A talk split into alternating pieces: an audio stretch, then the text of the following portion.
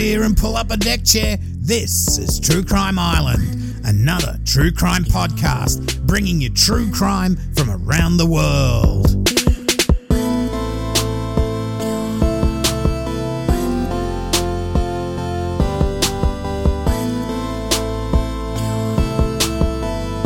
Hi, I'm your host Cambo. Grab a beer and pull up a deck chair. This is True Crime Island, another true crime podcast.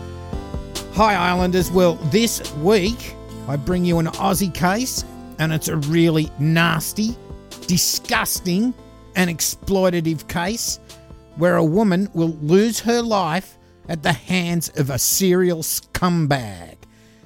So, tonight I will reference abc.net.au, the University of Sydney, news.com.au, the Daily Mail, court and coroner's records, and I will read directly from these at times. And as usual, like I say, I just change them around just for the flow so it makes a bit more sense. Okay, before we get started, I'm giving away a t shirt on my YouTube channel to celebrate the 1000th subscriber. Check out the video to enter, sub, and leave a comment to get there to enter it. I'll draw, I can hear the cat. I don't know if you did. I'll draw it a week or so after the 1000 subs are reached, which will be very soon. Also, the Hot Pink logo promo, promo t shirts have shipped, and thanks to everyone that brought one. Okay, so tonight we go to, I guess you could say, outback Deniliquin, New South Wales, locally known as Denny. It's a it's a town in the Riverina region of New South Wales, close to the border with Victoria.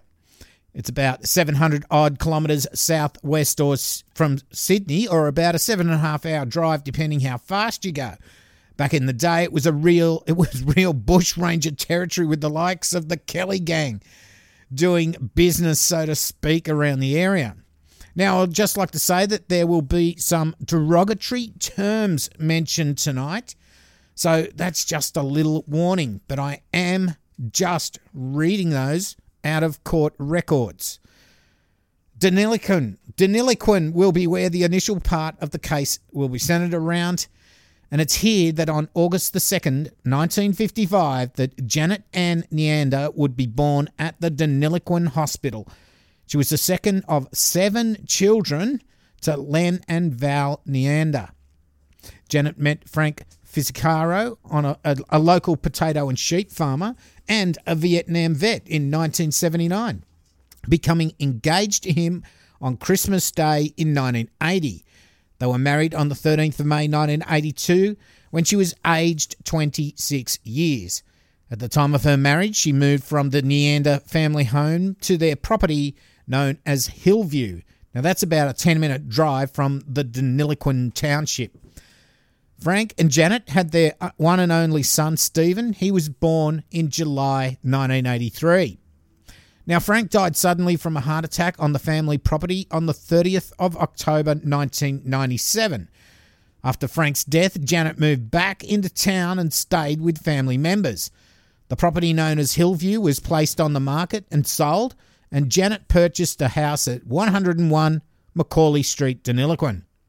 Now, Janet led, led a very full life. She had a love of visiting family and friends. She enjoyed her work and enjoyed socialising at the local RSL club, that's the Return Servicemen's League club, with friends and family members. She came from a very close knit family whose members appear to have been affectionate towards each other. They kept each other informed about events going on in their lives, and they offered each other support, guidance, and advice in times of need. Now, Janet was employed at the Deniliquin Hospital as well as the Community Health Centre as a domestic in the catering and housekeeping department. Now, this next bit isn't nasty, but it's important to understand the whole story of what is going to go on. Okay, now, Janet was described by some as simple and of being of below average intelligence, a little bit slow, so to speak, now, she didn't play sport, participate in any exercise activities, or like camping. She had a fear of heights and she hated the dark. Now, When Frank died, he left a gross estate at that time, including the property known as Hillview, with an estimated value of $664,352.15, together with further interest in a jointly owned property known as Sandhills and a bank account with the St George Bank Unite uh, Limited, with Janet being the other joint owner of those assets. Now, Sandhills, by the way, was the original name of Deniliquin. There you go. Those further assets, they were worth around $87,800. And other than a lump sum of $10,000 left to Frank's sister, Camilla, Janet became the sole beneficiary on the 15th of January 1998 to those assets. Now, in country towns, well, anywhere I suppose, gossip gets around. People know each other's business, and Janet was known as a very wealthy widow. Now, this is where we meet, and Janet would also meet Desmond or Des Campbell. He was born on the 21st of November 1957. He enlisted in the Australian Army on the 12th of March 1980 and was discharged having resigned on the 29th of January 1985. Now, we have to go a bit through this in relation to this Des Campbell guy, and most of it's not good, and I'll be reading a lot directly from the coroner's transcript again changed and edited for flow. In the Army, he, he achieved the rank of second lieutenant. During the course of his training with the Army, he undertook a basic parachute course. He reckoned that he was the commander of a platoon of 33 paratroopers and a member of that paratrooper team whilst doing service with the Army. On the 19th of August 1985, Campbell was sworn in as a police officer with the Victorian Police Force.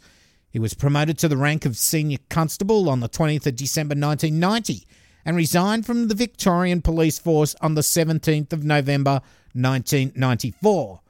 By that date, Campbell had been married twice, with his second marriage being to Gwendolyn Collin. She was a fellow police officer, and there was one child from his marriage. Now, Campbell had been suspended without pay on the 16th of November 1994, so he resigned the day after. Now, according to police records, Campbell had travelled overseas extensively during 1989 through to 1992. Countries and cities visited included Hong Kong and England, Manila, and Los Angeles. Whilst a member of the Victorian Police Force, a number of disciplinary allegations were made against Des Campbell. After leaving the Victorian Police Force, Campbell gave interviews to a journalist associated with the Herald Sun now, Campbell described how racism, corruption, bashing victims, fabricating charges, planting drugs on suspects, and other corrupt activity was allegedly a common practice in the Victorian drug squad. In a second publication dated the 18th of June 2000, Campbell told how violence and the fabrication of evidence were everyday events. Now, Campbell then moved to England and was employed by the Surrey Police on the 5th of June 1995, notwithstanding the fact that there had been disciplinary charges which had been laid against him by the Victorian Police. And he then resigned from the Surrey Police on the 1st of July 1998 prior to a disciplinary hearing against him commencing at the behest of the Surrey Police. Now, we're getting a bit of a theme here. While he was a member of the British Police Service, he again became a subject of disciplinary proceedings as a result of, amongst other things, an allegation of indecent assault being made against him by the victim, who was then a young woman who met the police constable Campbell when he attended a domestic incident that the female was involved in. This meeting resulted in the victim and police constable Campbell meeting a few days later. Now, during the course of that meeting, the victim alleges that she was the subject of sexual assault perpetrated upon her by Campbell. Now, as a result of that incident, Campbell was suspended from work. He was arrested and interviewed about the allegation. The case was submitted to the Crown Prosecution Service, who decided that there was insufficient evidence to proceed as there was no corroborative evidence. The victim, it seems, refused to allow her parents to be interviewed, making it impossible for the authorities to obtain any evidence of an early complaint. However, during the course of that investigation, other matters emerged. There was evidence to suggest that he had committed a number of disciplinary offences and he was served with notices in relation to 15 breaches of police disciplinary regulations. Now, one instance included that of contacting a prosecution witness. In addition, the police force also, at a later point of time, received correspondence from a debt collection agency indicating that it was trying to recover the sum of £1,813 and 29 pence owed to a financial institution by Police Constable Campbell. Chief Superintendent Kevin Denice of the Surrey Police was interviewed by investigating police. In his statement, the Chief Superintendent indicated that in the time when Desmond Campbell was a constable at the Surrey Police, he monitored his work. This led him to have continuing concerns regarding Constable Campbell's attitude and behaviour. He became aware that Desmond Campbell had been involved with several women, including the wife of a fellow police officer who was also stationed at the same police station as Desmond Campbell. This led to a situation between the two between the two officers deteriorating to such an extent that the chief superintendent was forced to change the duties of the police officers to avoid any trouble within the police station. Also, during the process of checking Campbell's work, it became apparent to the chief superintendent that Campbell was targeting females. In addition to his concerns that Campbell, Campbell was targeting lone and vulnerable females, several other constables came to the chief superintendent with their concerns regarding his attitude and professionalism. This led to the chief superintendent deciding to conduct an informal investigation into Campbell in order to confirm or refute this then serious concerns.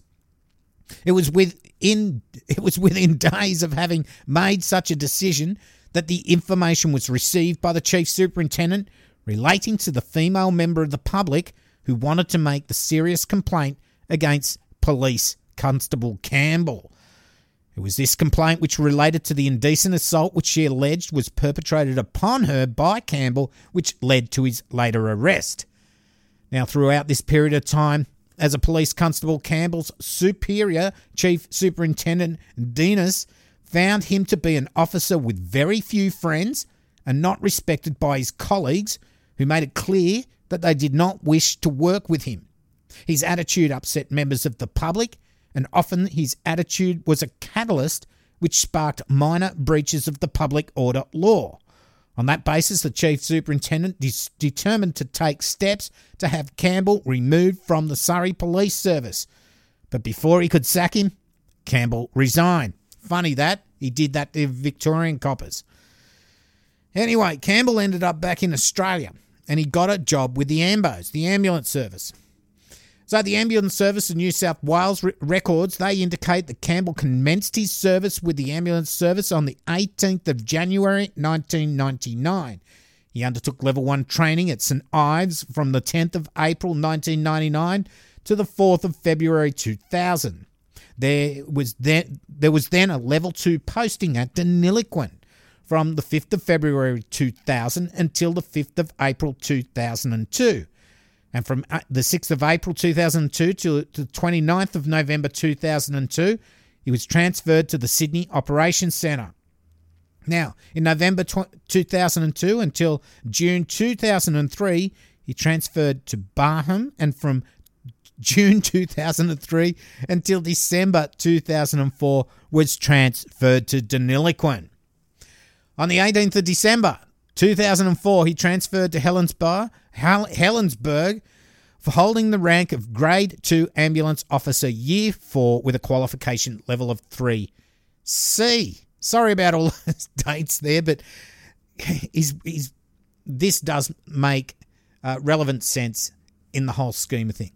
Now, this Des Campbell, he sounds like a real asshole. He's got no friends.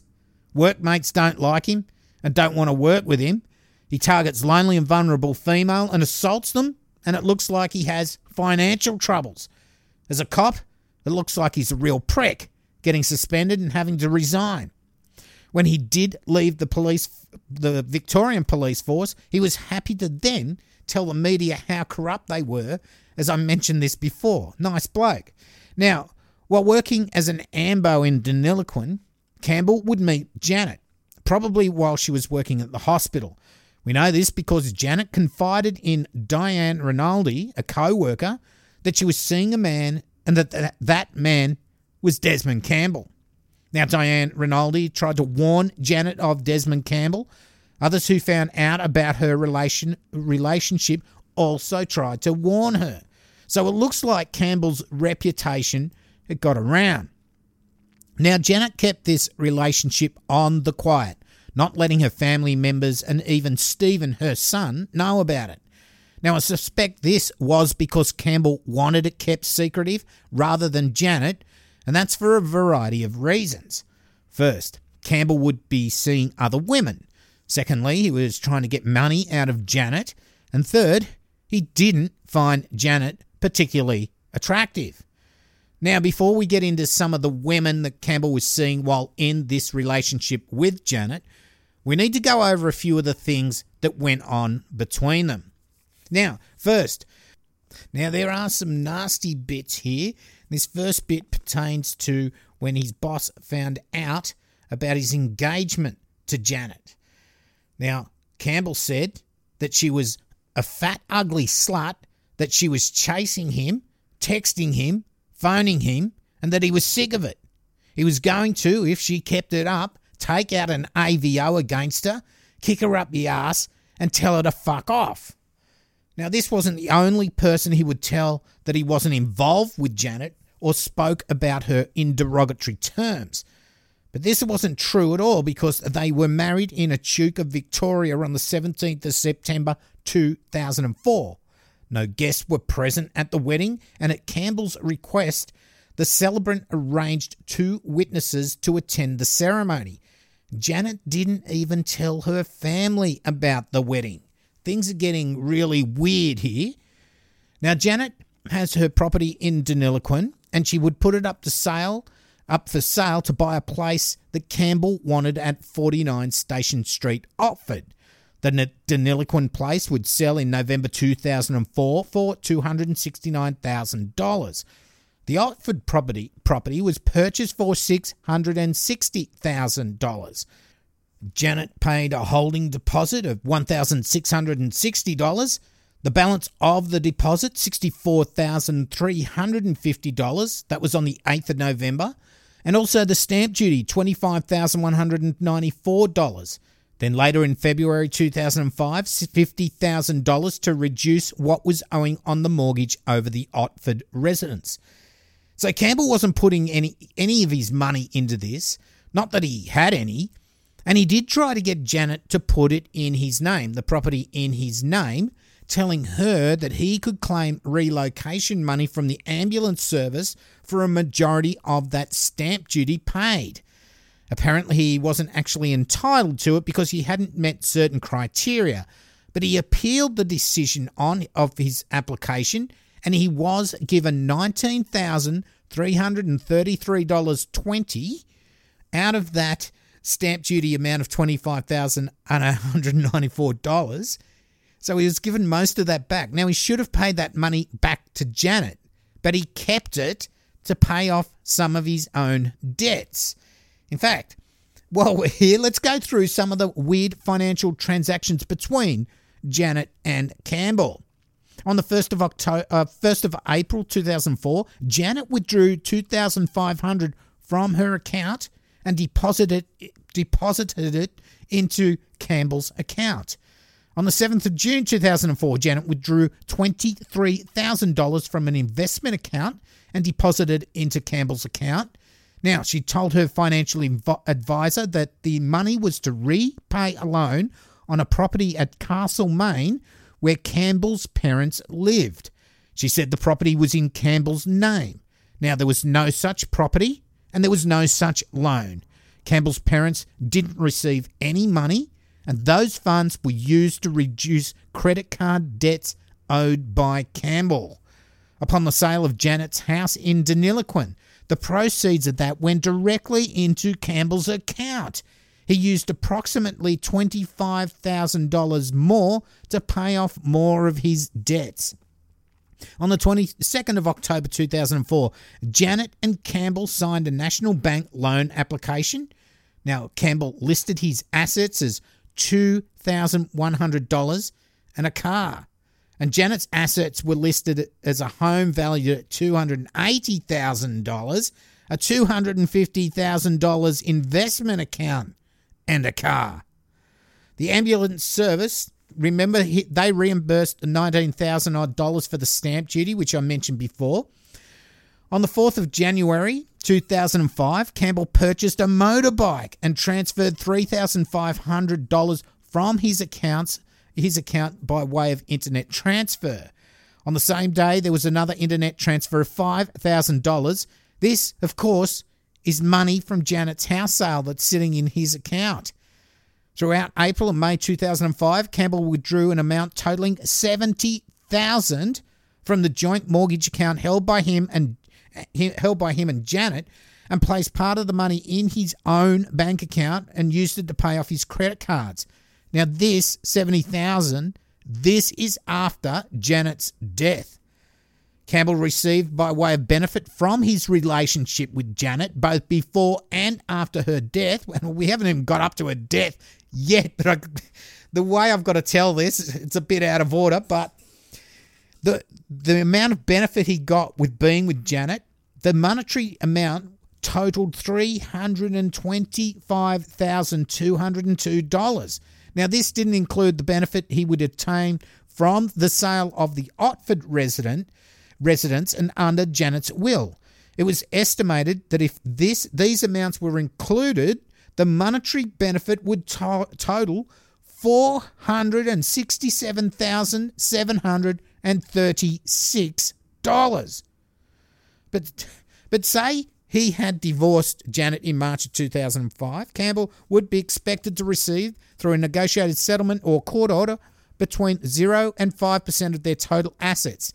So that's maybe $20,000. So at the point we get to March, I know we haven't got there yet, but at the point of March where Janet dies, if he divorces her, he gets maybe $20,000. If something else happens, he gets virtually half a million dollars. So there you go. There's a bit of a motivation factor there. And like I said, we're sidetracked here there a bit. Now let's get back to some of the women Campbell was involved with. The first one was before he met Janet, but she's very relevant. And then the the other ones were while he was in a relationship with Janet. Now it, it is a long case this one tonight, but without this detail, you don't get to find what an absolute scumbag this guy is. So the first one is Miss Ingham. Now, Campbell met Miss Ingham while in England, being a corrupt cop, crooked cop, a bad cop, in 1997. She would visit him twice in Australia in 1999 and in 2000. Then in 2001, Miss Ingham was speaking to Campbell about a property settlement from her previous marriage. That went ding, ding, ding for old Campbell. Campbell had been telling her that he wanted to marry her for the last few months. And you can imagine what he thought when she told him about the property settlement. Anyway, Miss Ingham made plans to go back to Australia to see Campbell for a third time. On the 4th of April 2001, Miss Ingham was picked up by Campbell from Melbourne Airport. She thought she was going to spend the rest of her life with this guy. And later that night, Campbell became very angry when Miss Ingham told him how much money she had actually received from the property settlement. Now, the amount she, she got was only £28,000. Now, Campbell said it wasn't as much as she was supposed to get. He called her a fucking liar and a slag, and Campbell didn't speak to her for the rest of the evening. This is someone who's just come out from England to stay with him, live with him forever, he's thinking, oh yeah, it's probably hundred thousand pounds or whatever. Oh, I, by the time there's, I split it with my old husband and we paid off the bank, and that's only twenty eight thousand pounds. He didn't like it. Fuck, fucking liar. Campbell just didn't speak to her for the rest of the evening. Anyway, the next day, Campbell drove her from the hotel they'd stayed back to the airport and left her there. They're like, get out of the fucking car. Now, Miss Ingham went to a hotel, and later that night, Campbell called and apologised to Miss Ingham. He said he would return the next day to Melbourne by bus. Campbell also started talking about how he wanted a sports car. So, she's only got 28 grand. What can I get for 28 grand? Hey, uh, how about a sports car? Anyway, he gets one. Campbell came back to Melbourne the next day. He and Miss Ingham went to one car dealership, which Campbell had found, and decided to buy a Lotus Esprit. It's es, Esprit. A Lotus, you know the little Lotus cars. Miss Ingham paid for the sports car using money from her property settlement. Now, this car cost $63,000. Campbell contributed 5700 by way of credit card to help her pay for the car. Now, get this. Miss Ingham then told Campbell, Oh, look, I'll pay you back for that seven and a half you've had to put on your credit card for your car. And on the 4th of May 2001, she did. She paid him back. And also, she gave him an extra $1,100. What the fuck? Anyway, a month later, he sells the car for 60 grand. He tells her he got 50,000 for it and sticks the money in his bank. He tells her they should buy a house together with the money from the car, and it should be in his name, this house, as she wasn't a resident. Now, Miss Ingham found a house which she agreed to buy in June 2001 for $148,500.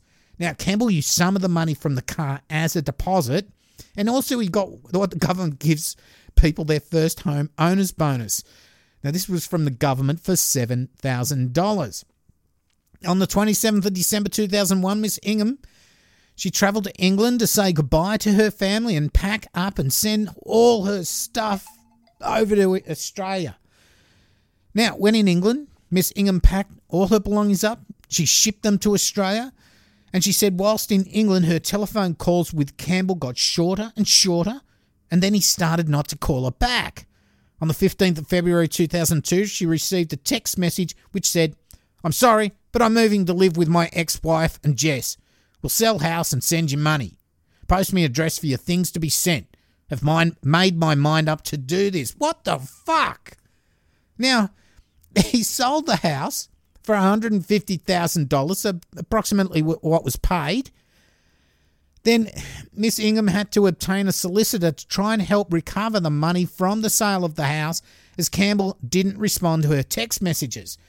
Now she sought to recover about 40,000 from Campbell. Now Campbell said he was going to post the things back, but she didn't get anything except for one photo album.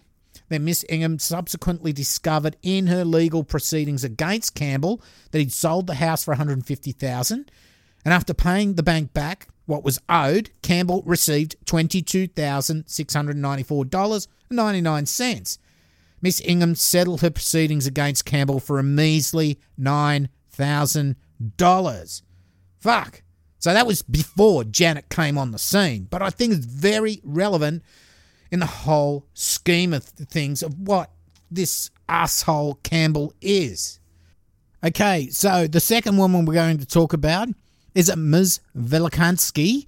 And I'll call her Miss V from now on so my tongue doesn't fall out my head. In 2003, Miss V received an email from Campbell on the website udate.com. Around 10 or 11 of September 2003, Campbell went with Miss, Miss V and stayed a couple of nights at Budgie They then travelled to Sydney and spent the evening at the Ibis Hotel at Sydney Airport. They fought, but subsequently Campbell sent a card and teddy bear to Miss V and asked to continue the friendship. They continued to send regular emails. Get a sort of pattern here fight, be violent, and then he's all apologetic. Yep. On the 9th of December 2003, Miss V flew to Albury and stayed in Deniliquin with Campbell for two or three days. After that trip, they remained in contact in February 2004. Campbell drove to Budgie to stay with Miss V for approximately two weeks. Both in Deniliquin and in Budgie Miss V had sex with Campbell. Following the stay in Budgie Miss, v- Miss V and Campbell had regular contact, speaking on the telephone on a daily basis. Campbell told her he loved her. Now, this relationship and all the rest of them are while he is with Janet, he's engaged with Janet, and he's getting married with Janet. And some of it's when he is married with Janet. Between February and April 2004, Miss V went and saw Campbell in Albury and they had an argument, so she returned to Sydney.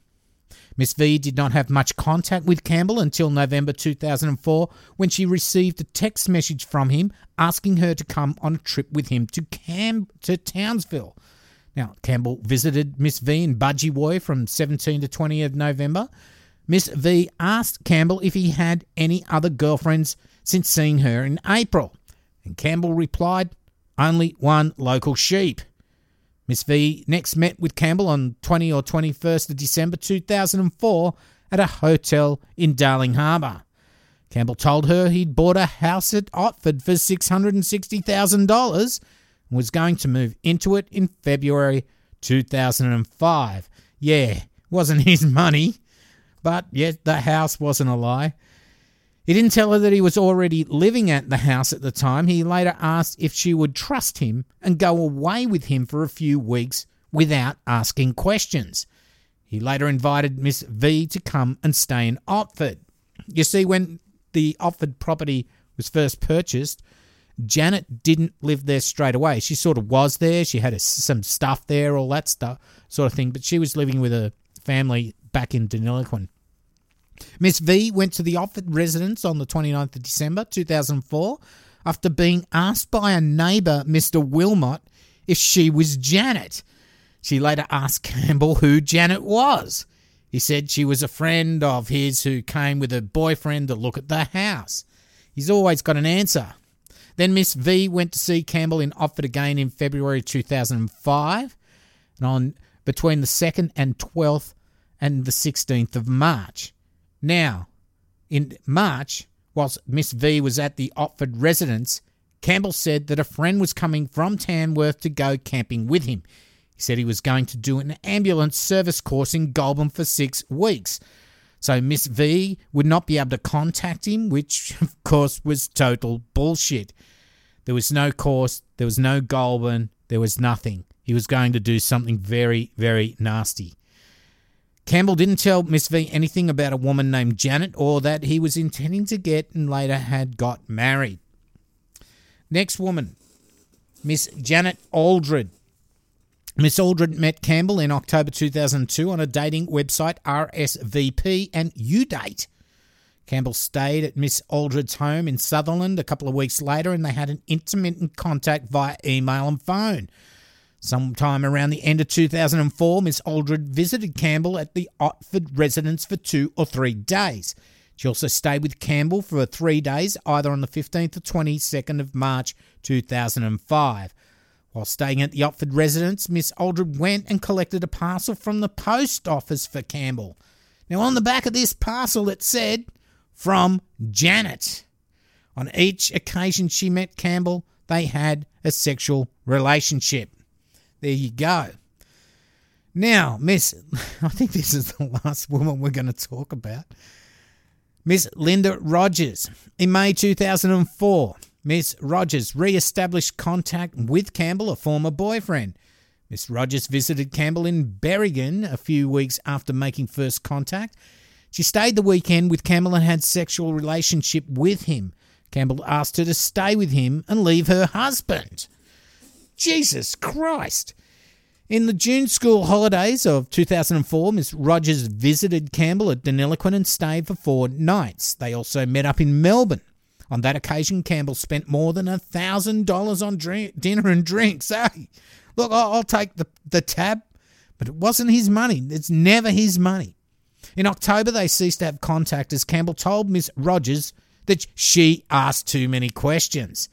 They had been emailing and telephoning frequently from May to October. Now, this May to October, this is where he's planning his marriage and being married to Janet. And he's sick of Miss Rogers. You're asking too many questions. You're to have to go. Okay, so you can see from these times and date dates that Campbell is not committed to being in a monogamous relationship with Janet. The women he was was with, he was only interested in what they could do for him financially or sexually. And if he didn't get his own way, he became abusive. Now, Campbell would be described by Janet's family as a gold digger and a rogue. That's putting it fucking nicely. Okay, so now we've got the background to all this story the women, his what he does when he gets a job, the whole deal. Let's get into what this case is all about. On the 28th of January 2005, Campbell purchased a two person dome tent and an alpine camper sleeping bag from a Kmart store in Figtree.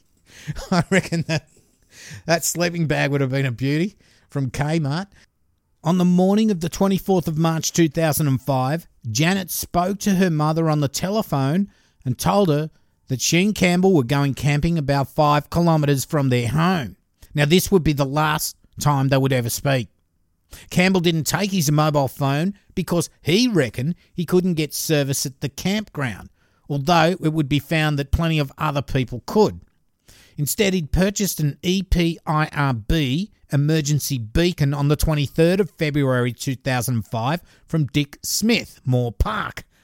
Now, Campbell told police that he took this EPIRB on the day because when he first moved to Otford, he went for a walk along the cliff track along the bottom of the escarpment and thought it was really hairy. Now, the next week he saw these things on sale and thought he'd buy one. Now, Campbell and Janet drove to the Otford Lookout car park and arrived at about lunchtime. So, Campbell already knows this is a really dangerous area to be. He's actually got a EPIRB and he's not going to take his mobile phone, even though you can get service there. So Campbell and Janet they drove to the Otford Lookout car park and arrived at about lunchtime. They walked from the Otford Lookout along the cliff top track until they came to the junction with the coastal track.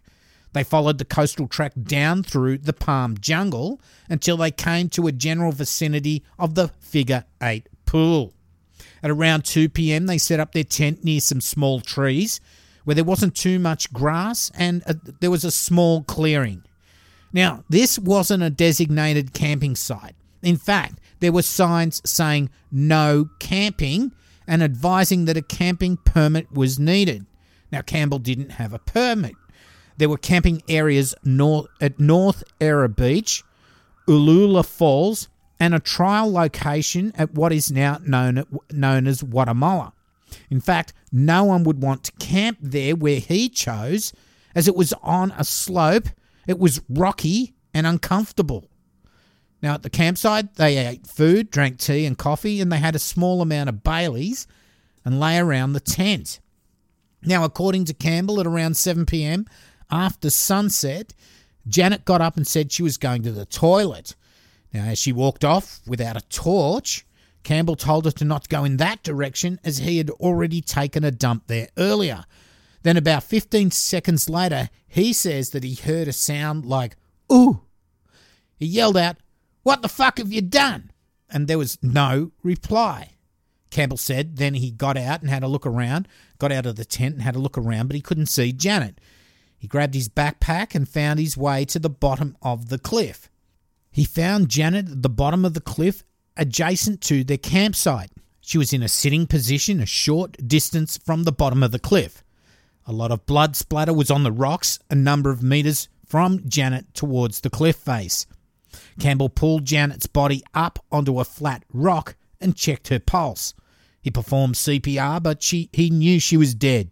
She was bleeding from the head and one eye was closed.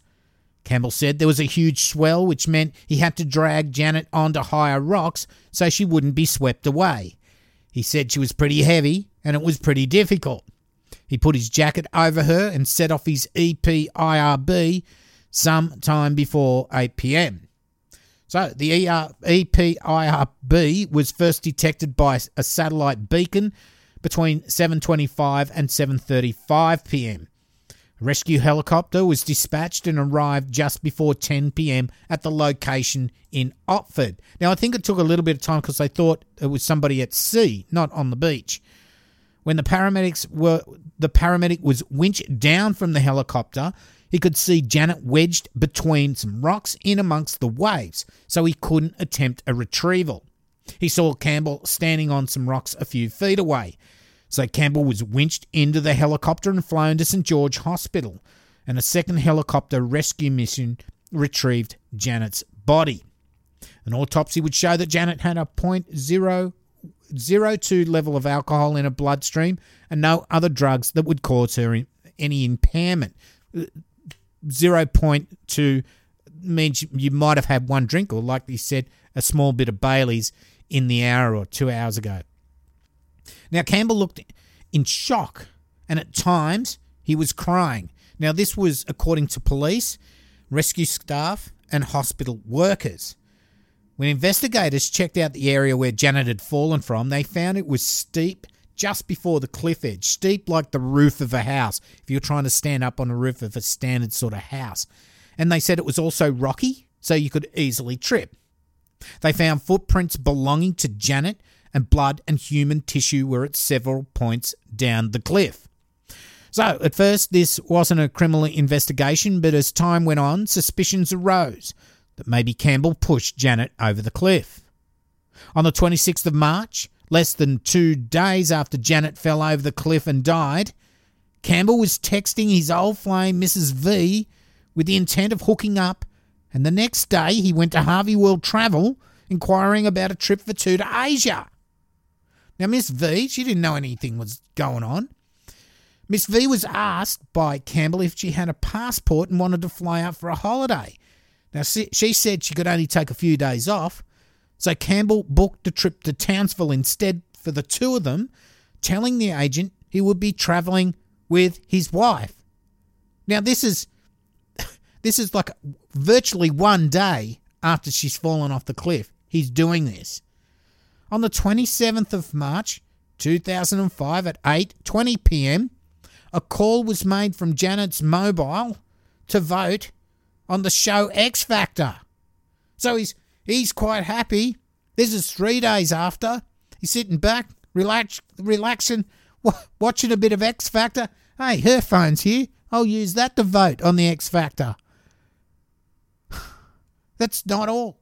We keep going. On the 31st of March, Neil, this is Campbell's brother, he'd found out about Janet's death when he received messages of condolence on his phone, which used to belong to Campbell. After reading these messages, he went on the internet and found out about her death.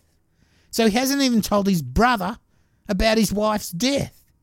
I mean, he, he was given this phone. Obviously, one of these woman women bought him a new phone, so he just went, "Here, have my old phone."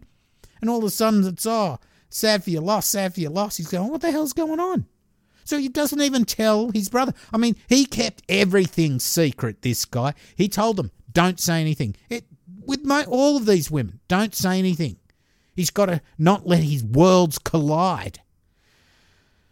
Anyway, that's not all. It still goes. On the 1st of April 2005, Campbell and Miss V went away to Townsville.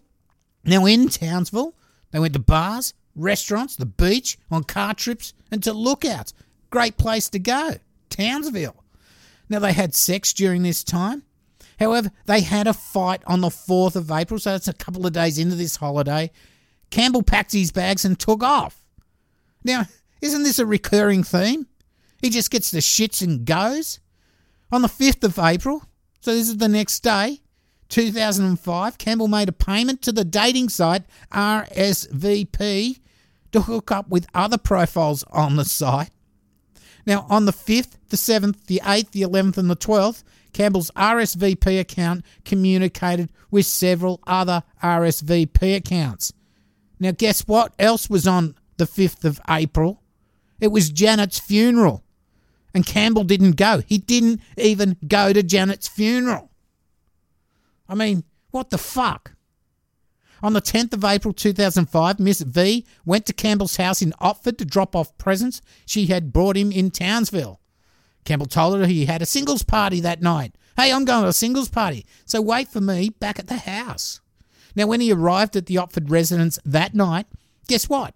This person he leaves up in Townsville, he, he packs his bags and goes, he has fights with, he proposes to her and asks her to move in with me. Hey, move in with me, babe. Now, Miss V stayed for a few weeks at this Otford residence. She saw no female clothes or toiletries or any sign that anyone else had recently lived there. Now, she once discovered a rates notice in the names Des and Janet Campbell, as well as a wedding card. Now, Campbell found her reading this card and became very angry and yelled at her. However, Campbell convinced her that he was not married and told her that if the police ever contacted her, she should deny knowing him. These big red lights, people, they're flashing. Why are you hanging out with this guy? I mean, it's just crazy. Oh, yeah, you know, if the police ever ask you anything about me, just say, I don't know that bloke. Jesus. Then, the neighbour noticed Campbell burning shit in the, in the backyard. Now, what I think this is, is Janet's belongings. because no matter how hard the family tried to get their get her stuff back, Campbell refused. Now they ended up getting a very small box of her things via a solicitor. I mean, they turned up one day. He closed all the blinds, locked all the doors. He called the cops on them, and they were able to at least get the keys to her car. The coppers got the keys to her car, and they were able to get her car out. This guy's crazy. everything's crazy in this story, in this case. Now, in the month after Janet's death, Campbell was in contact with several other women. There was 12 phone calls and 54 text messages to. V, Miss V, 30 text messages to Miss R, Miss Rogers, 3 text messages to Miss Aldred. So he's getting himself around after this horrible death of his wife. Then on April the 20th, he signed an agreement with a real estate agency to sell this house. He did sell it and he got 100,000 less than Janet paid for it. Now, this was actually part of her estate at this at, at this time, which would mostly go to her son Stephen. But as I said before, he transferred a lot of the funds into his own bank account. Now, because Janet had ploughed so much money into the house already, he just wanted a quick sale, so he took the first lowball offer, knowing once the bank got their cut, he would still have maybe a hundred thousand or more left over for himself. Now, this guy is a real prick. By August, police would search his house, so they're starting to think what's going on with this bloke. On his computer, there were plenty of photos they found of family and friends, but there was not one of his dear departed wife, Janet. Not one photo of her on there. There was all these holidays photos with all these women he went out Townsville and all that. Not one of Janet. Now, there would be an inquiry into Janet's death, and it would be found that Janet was pushed. She didn't stumble over the edge in the dark. So things are starting to happen here. Now, the footprints at the edge was shown to be not from someone walking and then tripping or sliding over the edge, but from someone who was being forced over the cliff and was desperately trying to dig, not so much dig the healing, but trying to resist. Now, they've got people who actually know this thing, biomechanics, on the way the footprint was in the dirt. Was if you're pushing against it this way or you're, you're slipping or whatever. And they worked out that it was most likely that someone had grabbed her and was pushing her down the slope and over the cliff. So eventually, there was enough evidence to charge Des Campbell over the death of Janet Fizzicaro. Now, I'll use her name rather than Cam- the name Campbell, which she was married at the time to Campbell. In May 2010, Des Campbell would be found guilty of murdering Janet. He was sentenced to 33 years behind bars with a non parole period of 24 years. Justice Megan Latham said Campbell's wife of six months, Janet, had died in a strange place far from her family, her friends, and her community. He'd shown no remorse or contrition that could have counted in his favour in consideration of the length of sentence, and that he took the life of a naive, middle aged countrywoman whom he manipulated and deceived. So there you go, Islanders. What a fucking piece of shit. Couldn't afford the life he wanted by earning it himself. He just used vulnerable women to either be the bankroll for his lifestyle or be part of his bullshit player life. And I could go on and on, even more, but this would end up being a multiple, multiple episode of episodes. But I'm sure with the detail I gave, you get the drift on what an asshole this prick is. Parole comes up in 2034, but he's shown absolutely no remorse for what he did, so I hope they never let him out. He still says he didn't do it, so hopefully he's not going to get out. Condolences to Janet's family and friends and to all the women who were touched by him. And there were many, many more than made this episode. And a big shout out to the Islander who let me know about this case. All right, so that's the end of the show. It was a long one. We're into 50 odd minutes. And like I said, if I'd actually gone into more and more detail, which I could have, we would have just gone on hours and hours on what a prick this guy was. Anyway, let's get down to Patreon. Thanks to all my past and present and new patrons. Your financial support does make a difference as True Crime Island is commercial free for all. So no annoying ads for undies or food delivery or shit like that. And all my content is available for everyone, no matter if you can donate or not, especially in these these times, these hard times. And thanks this week to Deborah Rouster. Thank you all so much. Like I said, all my patrons, it's very appreciated. If you want to help out the island, you can go to patreon.com forward slash true crime island. But if you don't like the monthly thing, you just want to donate me a beer or something like that, PayPal that link is donate.truecrimeisland.com or paypal.me forward slash truecrimeisland. And thanks again to Greg, Greg Hatton. Thanks, mate. So, like I said before, support yourself before you support the island. I know times are tough at the moment, but uh, and the island will be here for a while. I have merch also. That's another way to support the island. I've got a threadless store and a Redbubble now. I've updated my website, so the best way to get there is to get the link on my website, truecrimeisland.com. There's, it's called Contact and Merch Link. And that'll give you links to everything. If you have any problems with any of the merch you ever buy, just let them know, of course, first, but also let me know so I can sort it out. The hot pink logo promo shirts, they should have all shipped. I know some people have got got them and they've put their photos up on on Instagram and Facebook. It's, they look great. Uh, I haven't got mine yet, but mine's shipping from the US, it looks like, so it might take a bit longer. But please look out for them in the mail. And thanks again to all who picked one up. Now, what I was thinking, we maybe need a fan art version of a shirt in the coming months. And I'm also looking at doing new koozies. The, koozies went off great. So if you have any ideas, maybe, maybe email them through and you'll get end up with a free whatever t shirt or a koozie. On the website, there's also links to my Facebook and Twitter. You can also support the show by rating and reviewing, also by sharing with your friends and family. That's a great way to support the show, get more people involved. Please feel free to check out my YouTube channel and subscribe. There again, there's a giveaway at 1,000 subs, so a bit more motivation to have a look.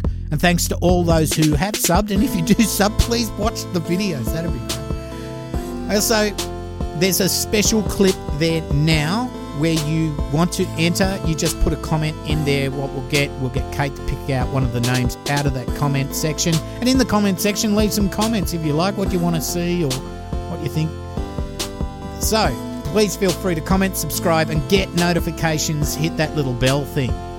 I've got a link to that also on my website. If you want to contact me directly, the best way, honestly, is cambo at truecrimeisland.com. All the other ways are so difficult for me to go back over and search for what you've told me if required. Okay, tonight, before we go, we do have a promo this week from my mate Eamon down at the Melbourne Marvels podcast. You'll hear it at the end. So have a listen to that before you go. All right. Okay, that's about it. I've been rambling and rambling. So it's about time I left. I've been your host, Cambo. You've been listening to True Crime Island, and as I always say, don't forget to delete your browser history. Good night. Boom vakalunga.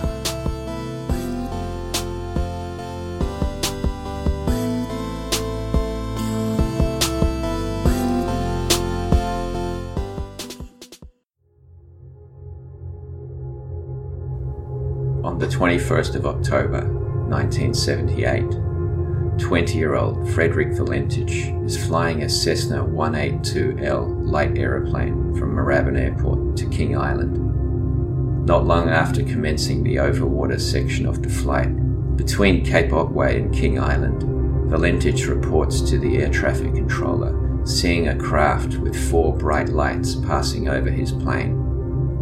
The unusual craft returns, and Valentich reports it behaving strangely by playing some sort of game with him, and travelling at such high speeds he could not identify how fast. Valentich reports that the craft is a long shape and has green lights. The conversation lasts six minutes, before he declares that the object is not an aircraft. Suddenly, all radio contact with Valentich's aircraft is lost, and he and his Cessna disappear, never to be heard from again. Despite a massive rescue operation, no evidence is found that would suggest what happened to Valentich or his plane. My name is Eamon, Join me at my podcast Melbourne Marvels as I explore the formerly classified government files on the strange disappearance of Frederick Valentich in recognition of the National Missing Persons Week 2020.